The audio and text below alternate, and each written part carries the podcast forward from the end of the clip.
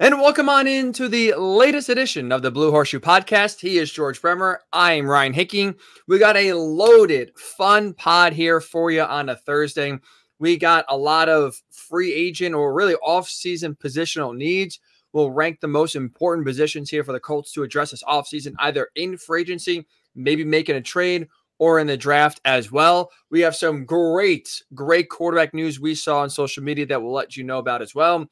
And of course, George, it's never too early to start looking ahead to 2024. The Athletic this week put out their power rankings for 2024. I'll tell you where the Colts landed and who is both above and below them. Very interesting names, both above and below. So we'll give you that as well. A loaded pod here. But like we just said in the open, it is a Thursday we are recording, not normally on a Wednesday. George, how are you feeling? I'm a little nervous that even though Jeff Saturday is no longer the head coach in town here, maybe your immune system is being coached by Jeff Saturday still. It's been rough. It's been a rough winter. I swear every time I get over, you still hear a little bit of it in my voice, the the scratchiness. Um, every time I get over one of this crud, there's it's like a new one comes in right right behind it. So it's a lot like last December with the Colts. You just you never know what the next week's going to bring, uh, but you just kind of assume it's going to be worse than the week before. The germs just doing snow angels in your uh, in your For body sure. right now, I guess. They definitely were earlier this week. Starting to rebound now. but like I said, you can still hear it. I mean, it's it's not gone, which is probably good because as soon as it gets gone, I'll get it again. So hang on, hang on for a little bit here, and you know that's the trade off. Well, you are tough. So you are playing hurt today. We appreciate that. Glad to hear you're feeling better, and hopefully, once this cold is is gone, we are it's gone for good, and now we can get you healthy for at least a week straight. Now you live like a normal person again. It's been yeah, been a rough, rough winter. That is for sure. Baby steps. You're right about that. What's not been a rough winter though so far is the Colts off season, because we were talking George right before the pod we came out here, kind of talking about positions of need and how to address. And you come to the realization pretty quickly, especially when you juxtapose this year with last year. It's like you could argue all the positions we're going to talk about here, maybe in this offseason, we are talking about the Colts either in the draft or free agency needing to sign two starters, three starters. A lot of their moves um, and a lot of the cap money that can be spent this offseason, for the first time in a long time, I could say this, it's on luxury items possibly. Yeah, I think it'll be interesting to see. I mean, I think the big money is probably going to come in house. I mean, uh, Michael Pittman Jr. in all likelihood will be the biggest signing of the offseason as far as the numbers on the contract goes. And and we'll see. I mean, that's not a done deal. Um, certainly a lot of optimism, I think, that that they'll be able to get that done, that they're going to work something out. And and that at the very least, they'll tag him and, and then try to work out a long-term deal after the tag's been done. Um, but we'll see how that goes you do have Zaire Franklin already threatening to tackle him in OTAs. I think that's a good sign uh, that, that, that things are moving in the right direction. Um, but it's just so different than a year ago. I mean, when when you're talking about a complete and utter makeover, and some of this is eh, we've talked about it before. It's the result of getting the head coach right, and you know we're going to talk about this here in a little bit. But there's increasing sentiment around the league.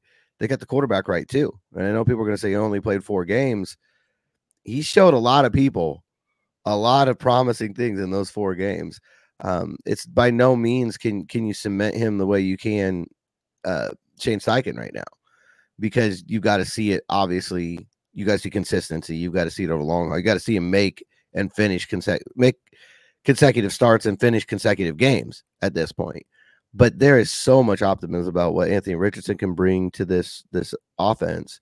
Um, and I think that's why you now can focus, like you said, this offseason on some luxury items, um, on bringing people in on rookie contract. It's it's a completely different world we live in than than one year ago. You're 100 percent right. I mean, you look last year, like look, there are certain players, right, like Quenton Nelson, DeForest Buckner, like were obviously like locks to be on the roster. But it's like you look at last year compared to this year, George, the amount of the amount of questions. It's reduced by almost tenfold, it feels like. Yeah. I mean, last year, are they going to trade for the number one pick? If they don't, will they get anybody at four that can can help the team? You know, it was just anything was on the table, like you said. And because there were trade talks and there were, you know, all kinds of questions about which direction this team was going to go, it didn't feel like anybody was safe outside of like Quenton Nelson and DeForest Buckner. Uh, and there were even points last year where I wondered if DeForest Buckner would be back just because you're thinking, does he want to be? You know, you knew there were going to be a couple veterans that that jumped ship. Um, ended up really just being one, but you never know when when you go through the kind of season they went through. You never know what the roster is going to look like the next year, uh, and I think now you do have a pretty good feeling about at least certain guys in certain positions, and it's a big this year it's more about who can they resign because there are some really big names, you know, about to hit the, the, the, market next month. And who can they keep off that market and who can they bring back if they do make it there? You know, Julian Blackmon's name's gonna be thrown around a lot. Kenny Moore, Grover Stewart, obviously Pittman, we mentioned earlier. Um, even Zach Moss could could eventually come back around to, to them. I think he's one of the guys I would put, and I'm sure this will be a, future pod. I, he's probably one of the guys I would put in the more likely to leave uh, category, just because much like Gardner Minshew, he's probably going to get a better starting job or a better starting opportunity somewhere else, and that usually comes with more money. Um, but yeah, I think the questions this year are, are mainly about that. You know, who are they going to be able to bring back, and then once that's done, with the money that's still left in the pot, who are they going to bring in? A lot of money there. Fourth most cap space, just about $60 million roughly for the Colts to spend this offseason. So should be a busy one for Chris Ballard, that's for sure. Um, so let's start here, George. When you look at this position just in general on this team, that is the biggest focus this offseason. What position do you think that would be? It's a really good question. When we were talking about this before the pod last year, I would have felt like all 22 maybe 23 with the kicker um, it just felt like you had to start, and we talked about it all off season long last year. It felt like you had to start all over again from square one, just clean the slate and rebuild it, you know, from from the ground up, which they kind of did in some ways. Um, but it was more of a culture rebuild in, in, that, and the roster didn't change as much as as it you might think when when you have a head coaching change. A lot of times, two thirds of that roster is turned over, and you know they didn't really have much more change than the average NFL offseason last year. But they changed the way they do everything. You know, I I don't know for a fact, but they probably have different like paper towels in the cafeteria there. I mean, it was everything they did was was different. And the building, uh, you know, even when you walk in to do interviews and things, the hallway to the locker room is completely different. Hmm. They just changed. There's like video screens there now that, that show highlights of past games against that week's opponent. The captains have photos up on the wall. Like it, it's things that never happened before. And you might think, well, that's nothing, but it's a sign of how detail oriented this head coach is. Nothing gets past Shane Steichen's gaze.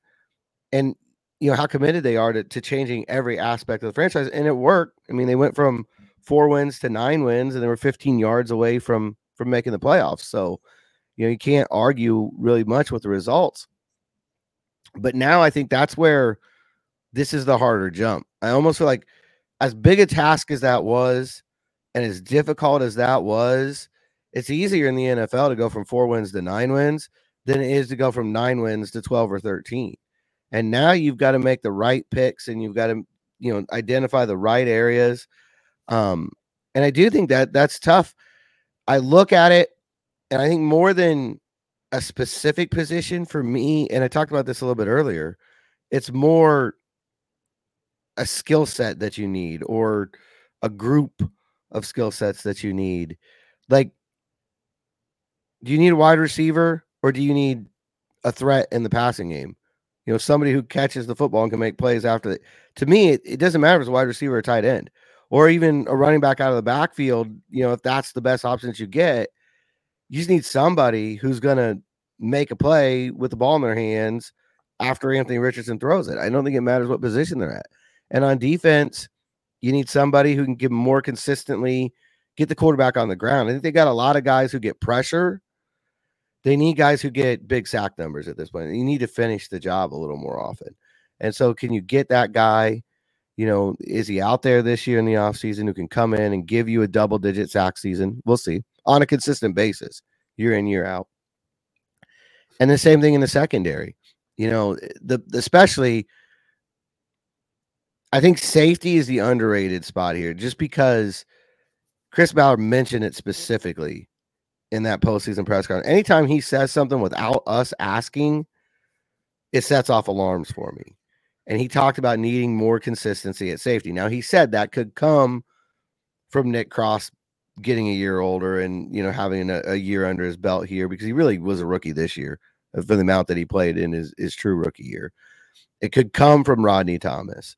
It could come from re-signing Julian Blackmon, but that's his position I would keep an eye on just because anytime the GM mentions it, it like I said, sets off alarm bells for me. We'll get to safety here in a second, but I think you're right in the sense that I think pass catcher should be first and foremost. And I like the way you kind of phrase it because I think you're right. That could be in all different forms. Um, I think in this case, first and foremost, that starts with re-signing Michael Pittman Jr. Mm-hmm. And I mm-hmm. don't think there's an excuse to let him go. I don't think his market's going to be exorbitant where, you know, he's getting $33 million a year and you're priced out.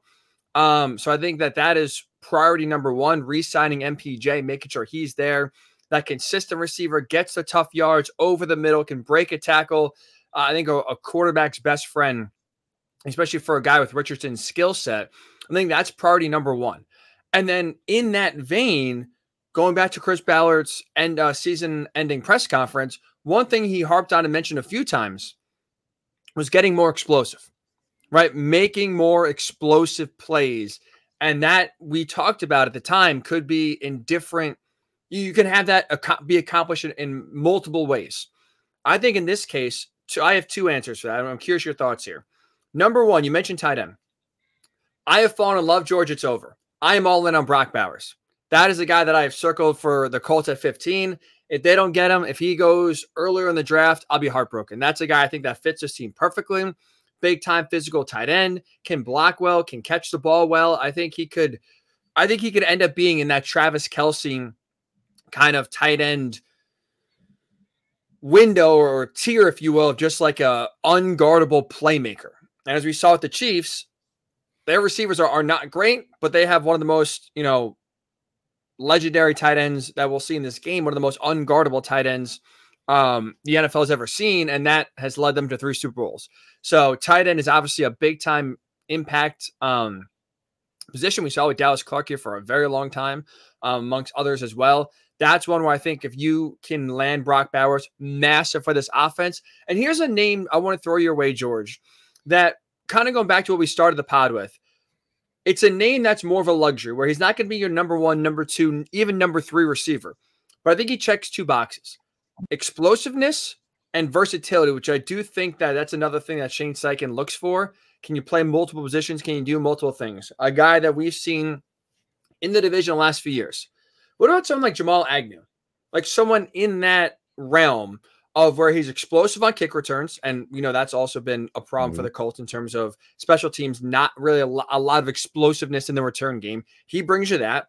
Also, he's someone that you could put in the backfield, put in the slot, put as a gadget player, if you will, and just have him with the ball in his hands be a threat. And if you have Richardson, JT, and someone like Agnew on the field at the same time, defenses are going to be spread thin.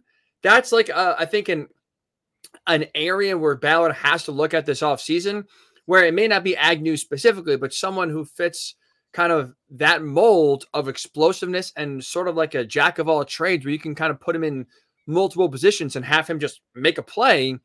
That's where I feel like when you have a, a young quarterback on a rookie deal, those are the kind of moves you make when you're trying to take advantage of that. Not only signing your best receiver in MPJ, but also now adding one of those dynamic players with a creative mind and psyche, like we've seen, to just really make this offense really unguardable and really explosive next year.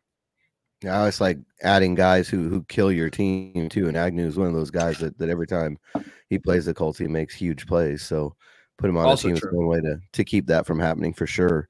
Um, I think kick return is is you know one of those stealthy things too. It's not something you can really target um, because you're going to spend big money always like, you know, hey, let's go get a kick returner and, and spend, even though Devin Hester's going to the Hall of Fame. So the, the position value is going up. Positional value is is on the rise.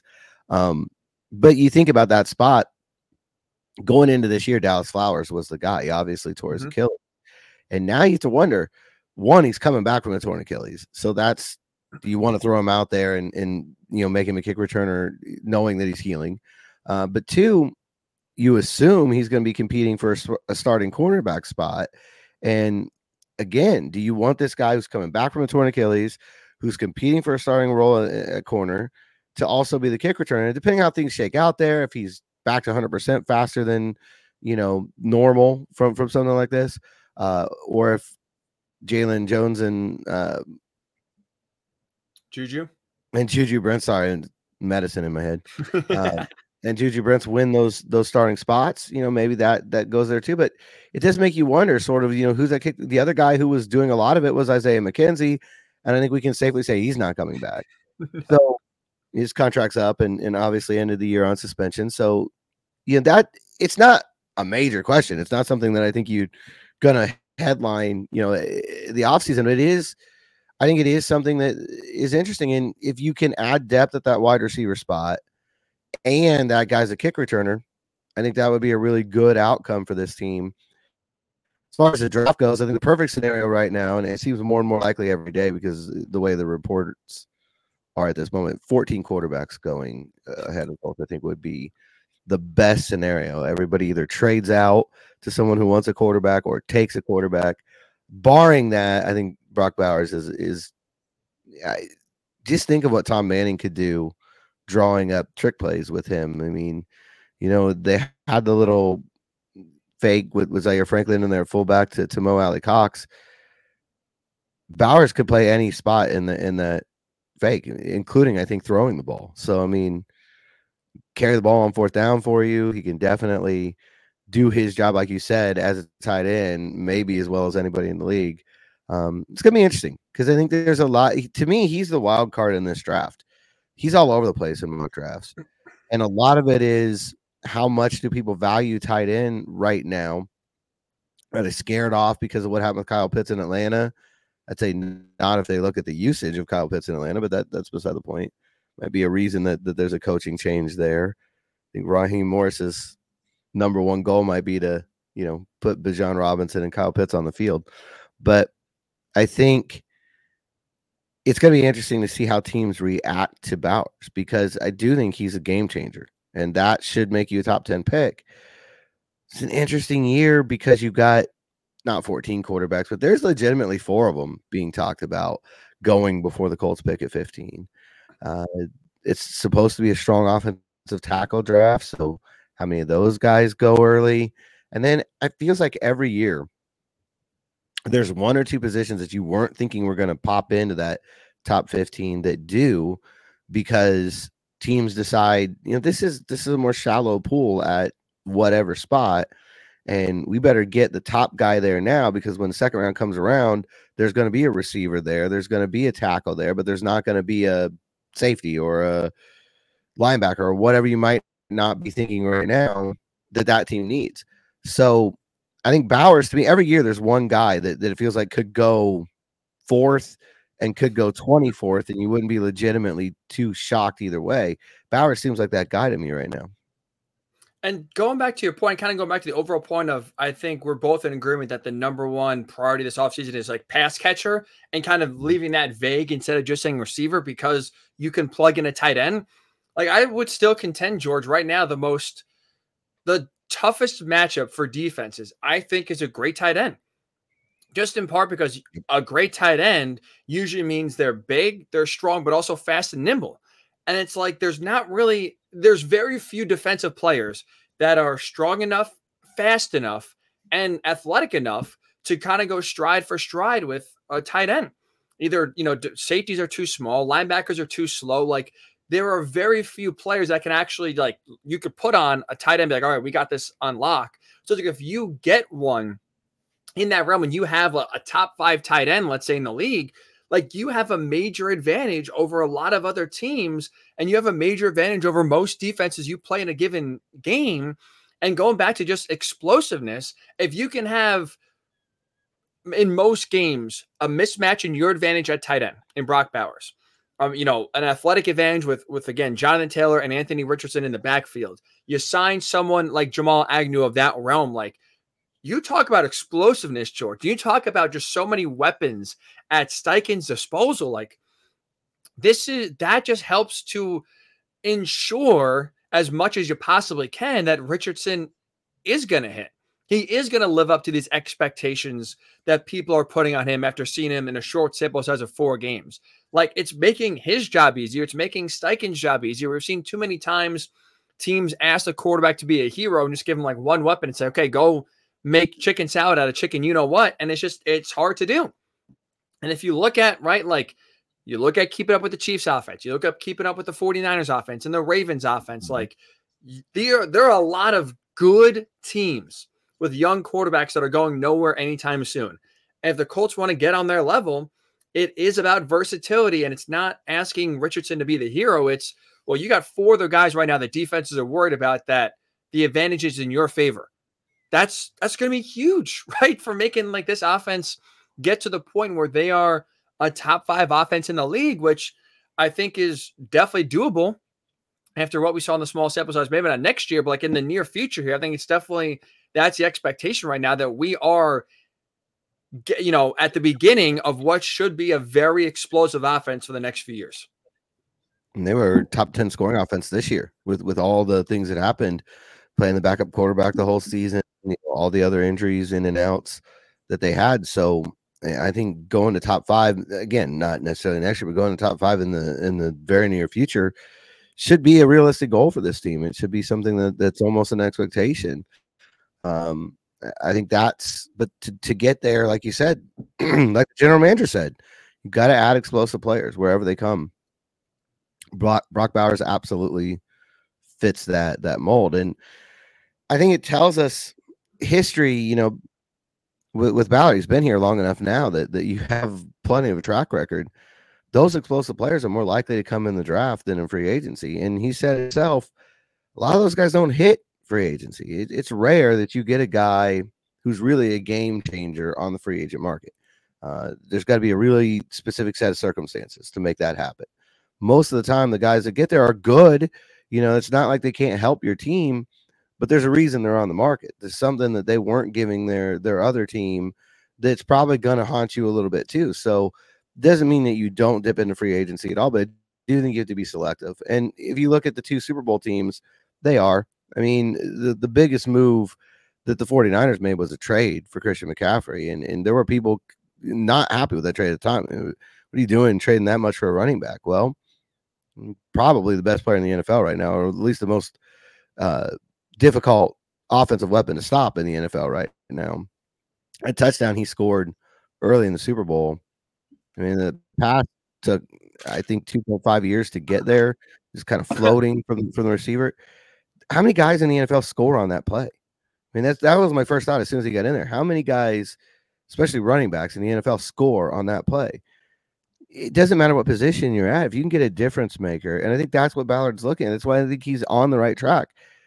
And I think you sit there and worry about where they're at. If you've got a guy who can make a difference in the game like that, a game changer, you do it. And if And I think he's open to any avenue. I really do. I think trade, free agency, draft are, are all on the board. It's just where is it most likely to come? More likely than not in the draft. You're right about that. It's going to be interesting. So, pass catcher, I think we will agree number one in terms of off season off season priority. Number two position, George, would be what in your mind? I feel like pass rusher just because it's such an important part of the game. And I feel dumb saying that because they just had 51 sacks and they set the franchise record, but it, it felt like it was feast or famine. They would have a six sack game and then, you know, maybe one, one, one, and then here's another five sack game and then one, one, one. I just feel like they need that that one edge rusher that opponents need to be aware of week in and week out that that their offense coordinators are, are, have sleepless nights the week leading into the game because they're doing a good job right now by committee. They're bringing bodies at you. They're getting fresh legs. I don't think they're quite where they want to be to to eight guys in there, but they're they're closer than they've ever been as far as that rotation goes up front. And there's things they've got to do to to keep that in in in together. You know, I mean, you've got to bring back Grover Stewart. Uh, it'll be interesting to see what they do with Tyquan Lewis. He's been really amenable the last few years to to coming back. He wants to be here. He likes it here, uh, and they really appreciate his versatility. But I do think that's the missing piece. Kwity Paye's been excellent against the run. He's a high pressure guy. He will get you some sacks, but he's not. He's obviously not Nick Bosa, but he's not. I don't think opposing offenses are going into the week going, "What's the plan for Paye?" And the same thing with Samson Ebukam on the other side. Great signing. I think really did a lot of things Denico Autry did here for for years. Uh, really was the first signing that, that Chris Ballard had uh, when he was here in Indy was Autry. And but even with Ebukam, I think it's another very similar situation of I, I, don't think opposing offenses are, you know, we need a chip over there. We need to make sure that we, we've got help on that side. Colts need that guy. And I, I don't know if they can get him this offseason. I don't know if the draft is deep enough at that position that, they could draft somebody at 15 who could be that guy. Those guys are very seldom there in free agency. So I don't think it's an easy one to fill. But if I was on Madden, that's that would be, you know, the way I'd be trying to to answer that that question. Um, because I, I do think that's the other piece that you look at these Super Bowl teams that they have. They all had excellent tight ends, George Kittle and, and Travis Kelce. I almost said Jason Kelce, and that, that would have been very, very. I mean, wrong. he's been somehow in the news just as much, if not more. He has been, and there's there's no doubt, and he is living his best life. But that's beside the point. Couldn't agree the, more. Uh, yeah, I mean, we we all would love to be Jason Kelce at this point, but probably including Travis Kelce. But Taylor Swift, Super Bowl champ. I think I mean, he may be the only person that says, you know what, I'll stay who I am. But he wasn't dancing in a luchador mask. I mean, come on. In, in post game, still has some some game to to pick up here. but defensively, I think that's where the Colts. You look at the offense; it, it's close. You, you can you can honestly say the offense is maybe just a couple pieces away from being really good and and really a problem for opponents defensively. That's where they they don't match up well with with the Super Bowl teams and even the conference finalist teams they all have more game ma- more game changers, more explosive players on defense than, than Indianapolis does right now. So I guess while I say pass rusher, I would extend that to defensive playmaker, kind of sticking with the idea we have with pass catcher. Whatever level they are at the defense, can you affect the quarterback? Because I just don't feel like the Colts do that consistently well enough. They do at times. They'll even go a week or two at a time where they're you know all over the quarterback. They get pressure. They're they're getting interceptions. They're they're getting their hands on the ball. They're knocking passes down. They're they're hurrying him, uh, but they don't do it consistently week in week out. And the teams that compete for Lombardi trophies, that's one of their key attributes. It does feel like the defense overall was feast or famine in a way where you're right. It's, it's some games they look great, other games they can't stop a nosebleed. Um, that definitely starts with the pass rush. But your point before about basically there's there's not like one stopgap answer out there that's either on the trade market that you could trade your 15th overall pick for, sign in for agency, or get in the draft. There's no one guy that says you get him, all of a sudden, all of the pass rushing inconsistencies are solved. Which is why, for me, at least, I would say my second most important position is secondary. Because mm-hmm. I think in part of if you are gonna like live with that defensive line, where it's it's solid, it's not great. It's not where you want it, but it's solid right now.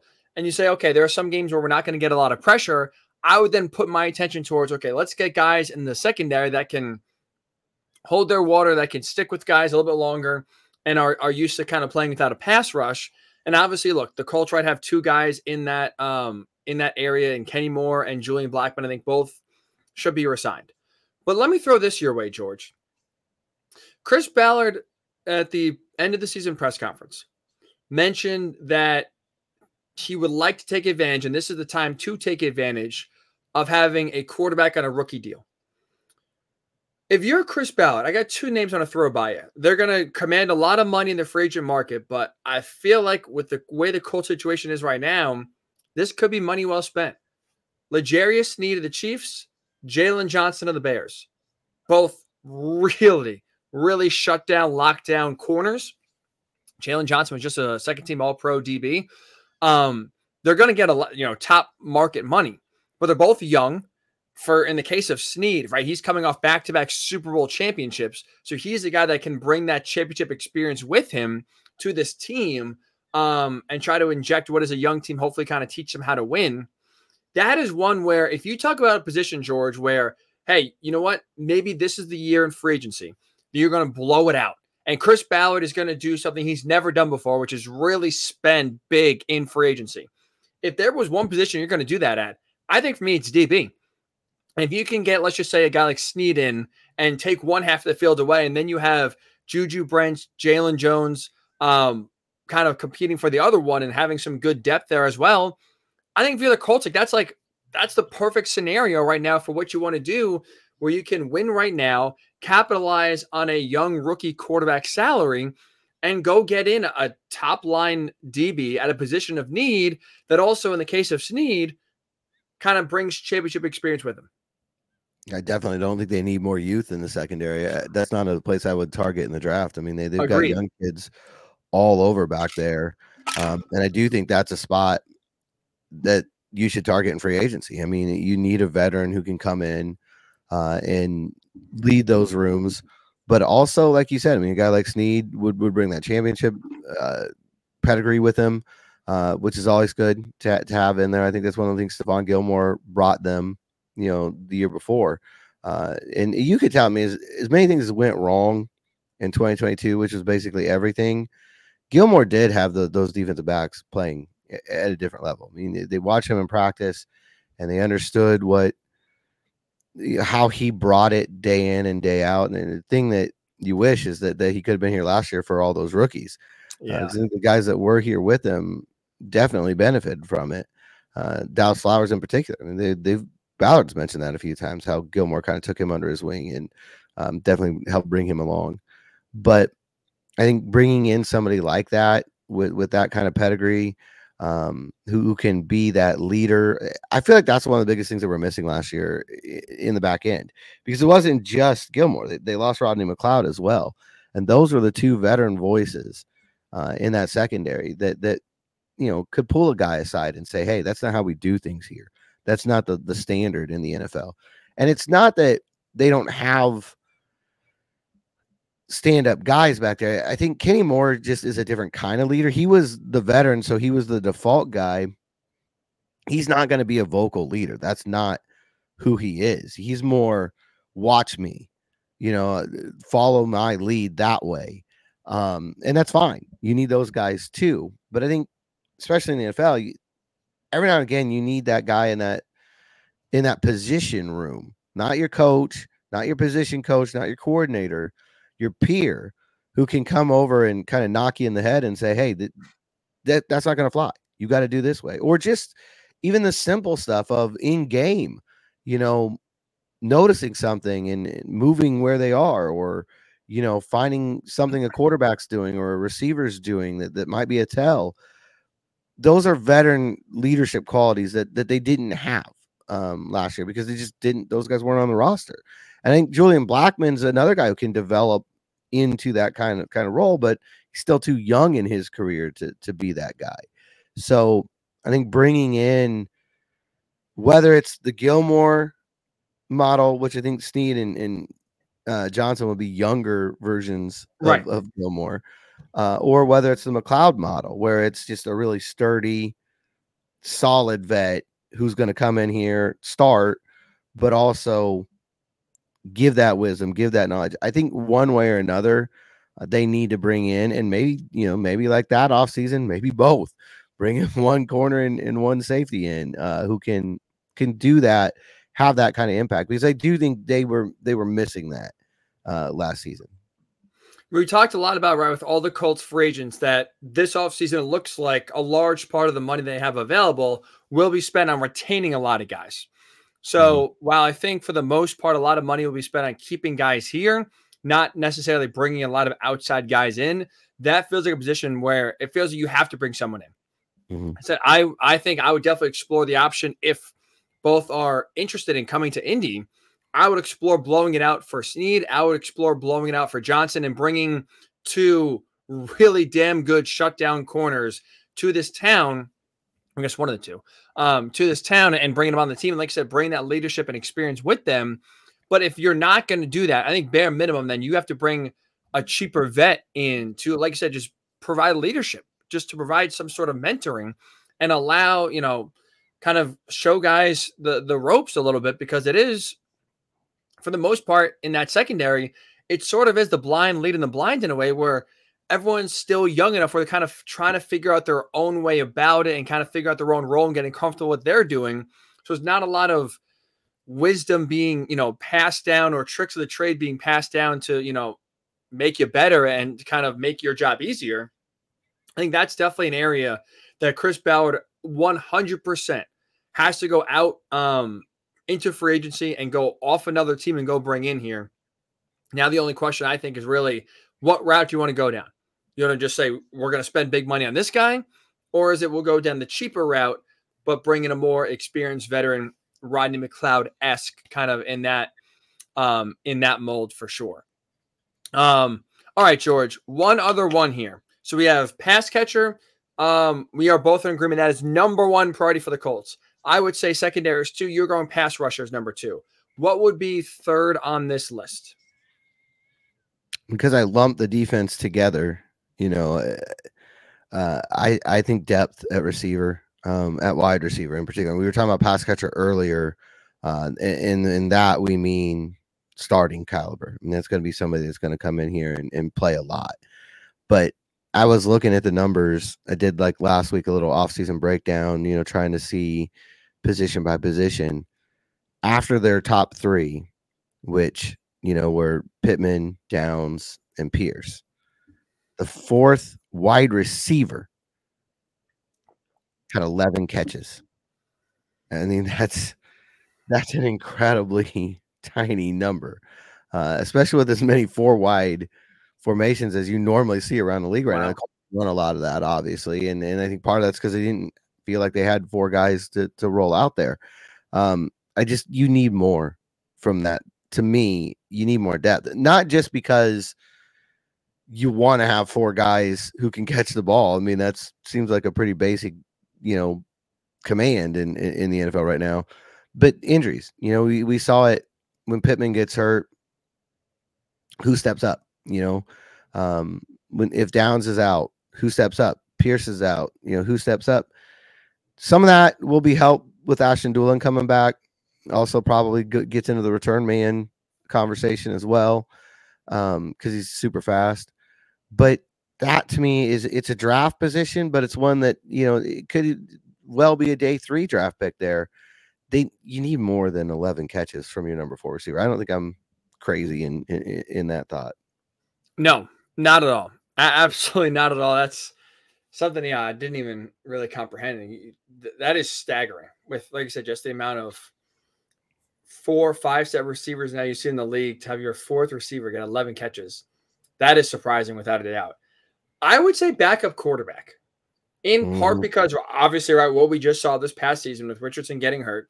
Hopefully that changes, but there's no guarantee. Um, so that's obviously reason number one. You still want to compete if Richardson can't play. But also, what we're just kind of talking about with the secondary, I think it's also important to bring someone in that can help mentor Richardson, that can help him from a veteran perspective, teach him tricks of the trade, help make sure his daily habits are making the, his day the most efficient it can be. Where he's not wasting time focusing on this or that when he could be focusing on, you know, other things to improve. There's a lot of right different things you learn just the longer you're in the league.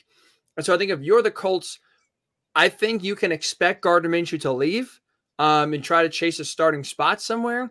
So the two guys I would discuss, Georgia, and definitely um, seriously consider bringing in Tyrod Taylor, number one, guy that played well when he played for the Giants this past year. Obviously, also fits similar scheme and profile the way Richardson plays.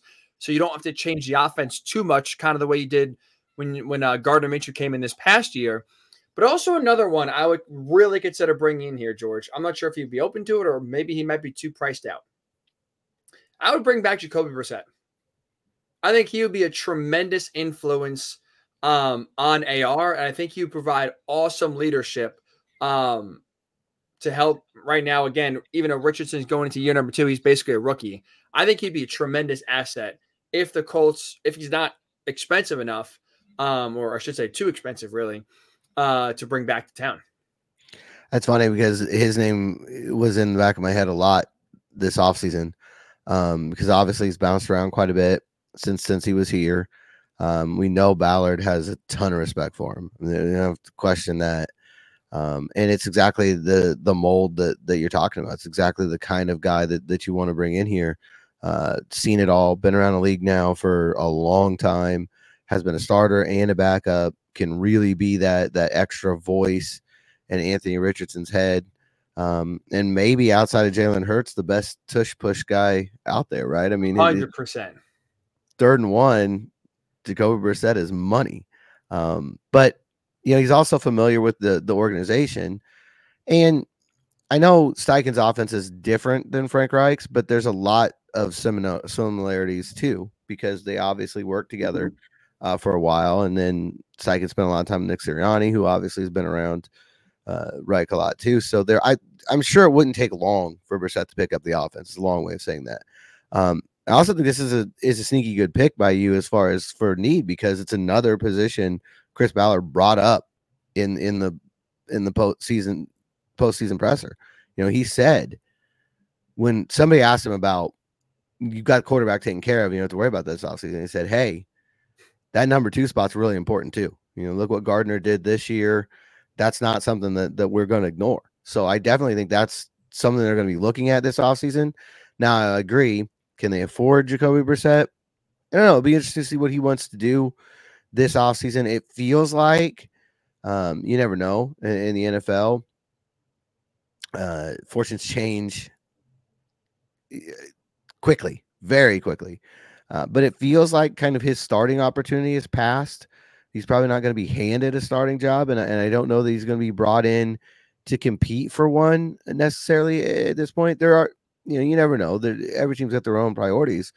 Um, so maybe coming back somewhere where where he has been a starter in the past and a backup, but where he's comfortable around uh, the facility, maybe that will be of interest to him. I like the Tyrod Taylor as well because I do think that's something that, that the Colts need to look at. I, I like that Baltimore model where you've got Lamar Jackson and Tyler Huntley is is backing him up, uh, and you see they're competitive when Huntley's out there. I mean, you know, year after year when when Jackson's been out either because of injury or because they just didn't want to play him at, at the end of the year this year because they had everything clinched. Uh, Huntley comes in and and does a good job. You know, it helps his team out. So I think that model, if you're not going the Jacoby Brissett path and somebody who's sort of seen it all, done it all, been there, uh, I, I think getting a backup who can can run uh, can make plays with both his arms and his legs. I think that's the way to go. And especially too, bringing a vet that can again help move Richardson along, I think would be massive too. And when we kind of hit on Richardson, George, two things here um, with him. Number one, we'll start with the, I mean, they're both positive. What am I talking about? But we'll start with a really good. And that's the fact that there was video this week of Anthony Richardson throwing the football, George a great sign, as Stephen Holder does point out, that at least according to the doctors he spoke with, Richardson throwing is about six to eight weeks ahead of schedule for when he was supposed to throw. So we knew when he got surgery, he should have he should be ready for um, OTAs and a lot of offseason work come May and June. Um, but here he is, middle of February, getting passes already up in Jacksonville, Florida you said it before, so not to steal your line here, George, but it's safe to say it doesn't look like we're gonna have an Andrew Luck 2.0 mystery around AR's shoulder health. He's not in Europe, so that's a good sign right that's away. True. You know, he's we, we know he's down in Jacksonville. There's video evidence, like you said, that he's throwing. It's not a rumor. Um, it's been backed up, unless it's a deep fake. It'd be a really good one. Um, Which you but, know what? Oh shoot can't can't rule it out. I've out. gotten fooled a few times by those, so I really, I really hope it's not. I'm pretty sure it's it's all been confirmed by all the relevant parties, um, and it's not a real shock with him because I mean he didn't he did not want to have the surgery initially. He has said that several times this offseason.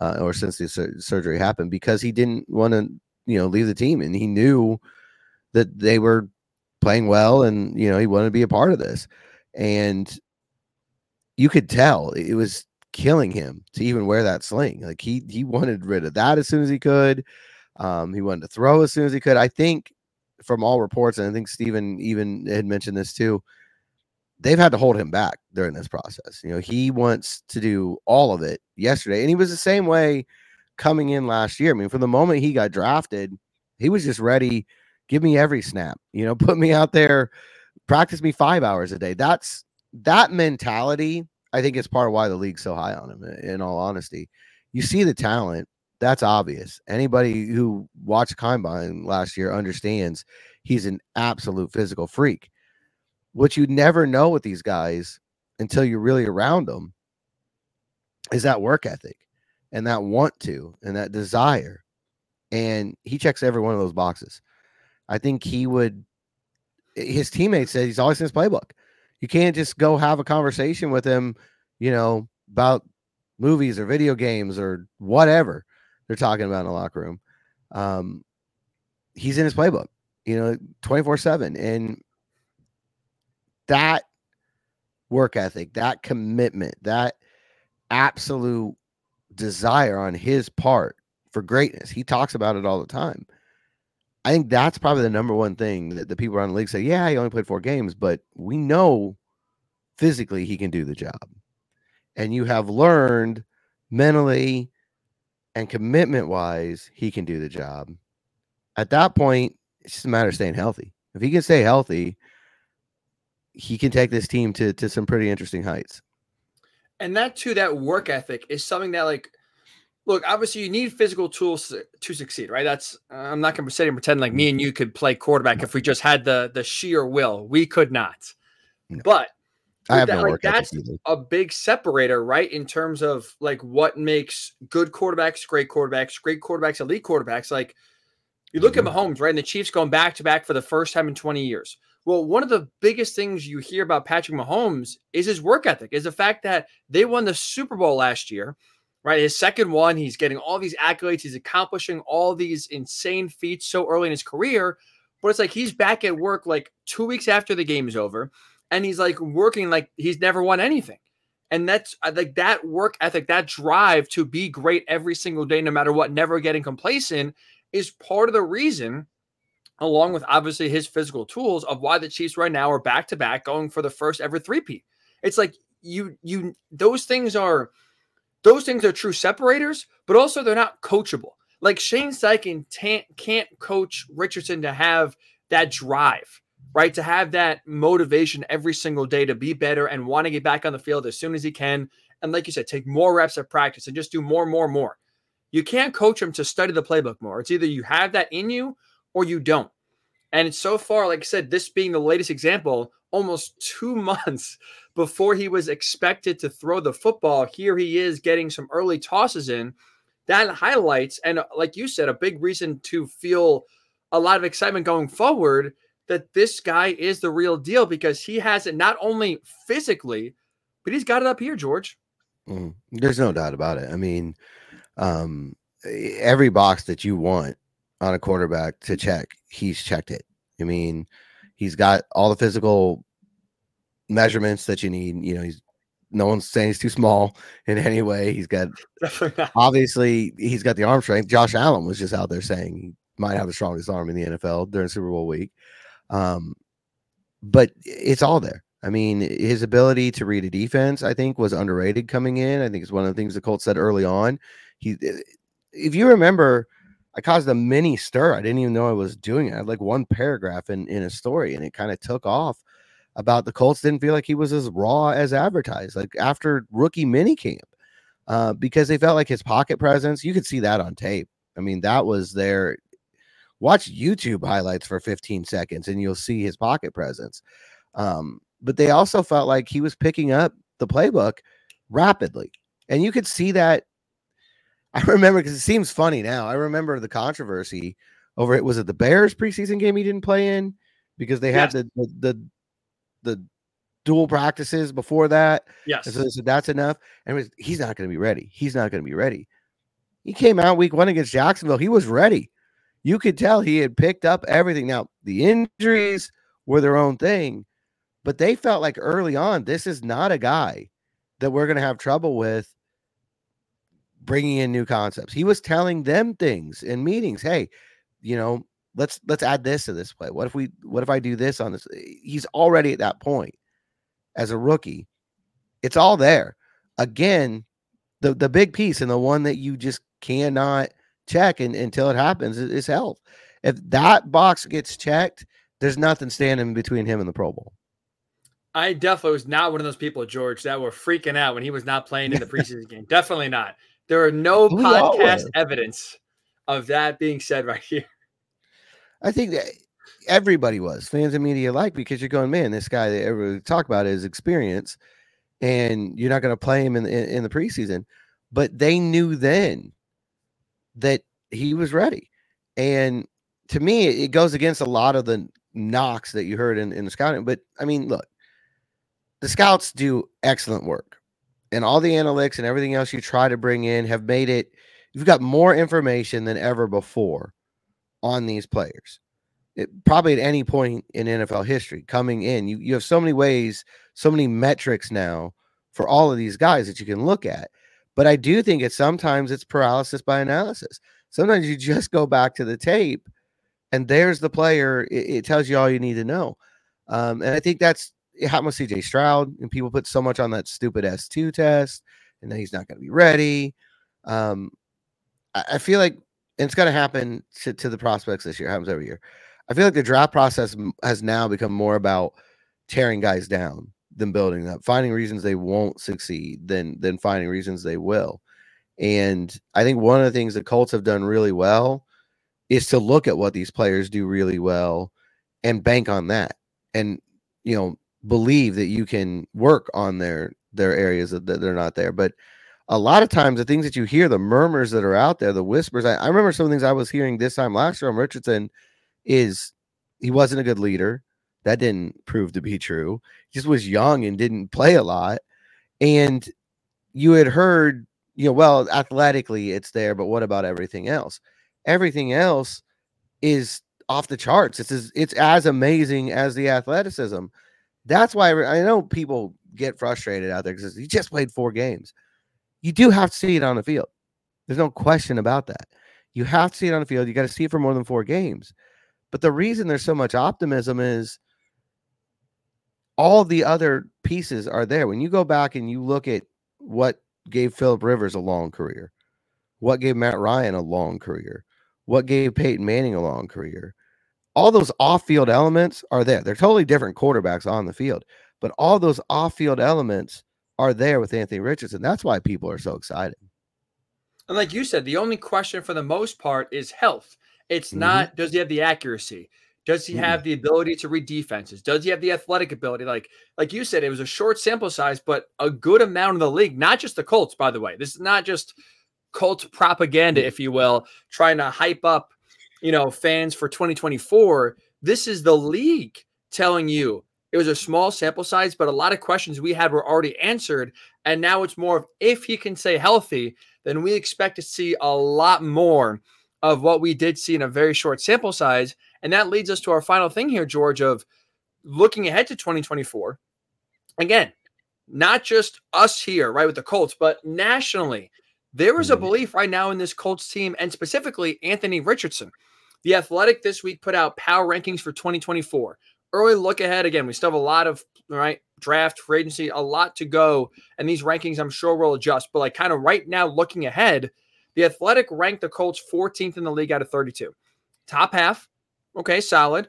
Richardson was a big reason for that. But for me, Georgia, what's interesting in this is not being 14th for the Colts, but it's who they're above. The Colts were ranked right now above the Eagles, who went to the Super Bowl last year, and the Jaguars, who we thought had the next generational quarterback of Elway, Luck, Trevor Lawrence, Colts are right now ahead of both of them. And in large part, it's not because Michael Pittman Jr., it's not because Quenton Nelson or, or Grover Stewart, no disrespect to them, they obviously help. But a big part of that is the belief right now in Anthony Richardson being the real deal, which again, it's not just us here. This is a this is a league wide belief, and as long as he gets healthy, there's very exciting times ahead. Anthony Richards and Shane Steichen. That's what's driving, you know, all the optimism and people thinking what that offense can look like uh, with those two working together and Jonathan Taylor, you know, getting him in the backfield with with this group. Um, but you're right, it's it's across the league. It's it's not just cold circles. It's not people whispering in Colts beat writers' ears and saying, you know, hey, hype up Anthony Richardson. That's not what's going on. Never happens, by the way. People think that that's, you know, I get that all the time. Oh, you beat writers, look, you can't get us to to agree on, you know, what pizza should be in in the media room. You're really not going to get us to agree on to, to hype a, a quarterback. Um, but you're telling me Shane Steichen didn't slip you a 20 to write some good things about AR? Hey, I can't say he didn't do it to anybody else. He didn't do it to me. so no, I mean it's just it's it's insane. You know, there's conspiracy theories that, that come up, but around the league, it's you'll feel it again at the combine. There is a real sense that Richardson's that guy, that he's going to be uh, another quarterback who kind of takes takes that position to to a different level. Uh, it has to it has to bear out. I mean, that's it's all potential right now. We know what Bear Bryant said about potential but you've got to realize why that feeling is the way it is. It doesn't guarantee anything. There's no guarantees in the NFL period. But there are so many people out there that that look at Shane Steichen, the scheme that he runs, that look at the pairing that you could have with Richardson and Taylor and say, this is special. This is very unique. I think the Colts would be even higher on this ranking if they had the same feeling about the defense. I think that's right now what where they're kind of being held back a little bit. You're right about that, and, and kind of goes to the importance of filling out the whole roster and not just worrying about the quarterback and the offense. You need a full team um, to win a lot of games, but it's it's exciting. And two, really fast, you mentioned before, like there's a belief right in Shane Steichen, there's belief in Anthony Richardson, there's belief in Shane Steichen. Like, if you look at those three head coach, quarterback, running back, I mean, the Colts have a chance next year, maybe outside of the 49ers. I don't think I'm missing, maybe I'm missing a team or two off the top of my head. So, but like the Colts have a chance next year, George, if Richardson plays the way we think he could play, to be number one or be top three in terms of head coach, quarterback, running back duos in the league. There's a lot of, you know, that's you talk about explosiveness and you talk about winning a lot of games. You have one of the best trios like that, with, along with Michael Pittman Jr. You're going to be pretty good. And I think part of it's something that you brought up a, a couple weeks ago. Um, that there's a feeling that this offense could be its own thing, that they're not following in the footsteps of Buffalo or Philadelphia or Baltimore, that they're going to be their own offense because you haven't seen anything. Maybe in the college game, you've seen something like a Richardson Taylor combo, uh, but you haven't really seen it at the NFL level. And I think people really interested in, in and fans here should be really interested to see how that plays out. I think Westfield's going to be really fun this summer because you didn't get to see Taylor and Richardson in Westfield last year together.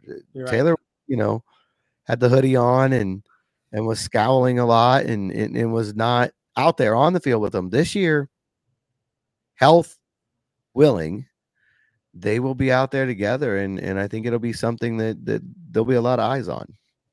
Oh yeah, the buzz will be palpable, right? Also, too, last year it's unknown of hey, there's we hope Richardson can pan out, and let's kind of more of like let's mm-hmm. go see what we got. Versus now, it's like okay, short sample size, but we liked what we saw, and now it should be hopefully better.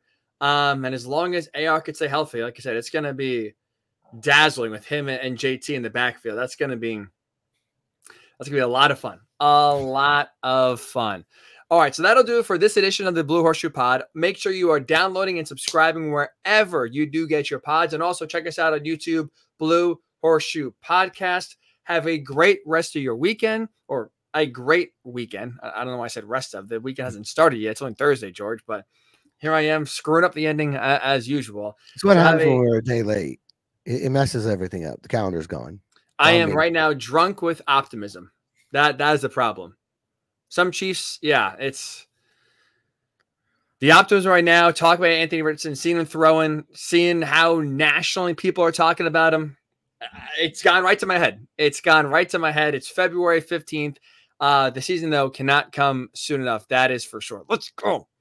Let's go. So have a great weekend. We'll talk to you next week right here on the Blue Horseshoe Pod.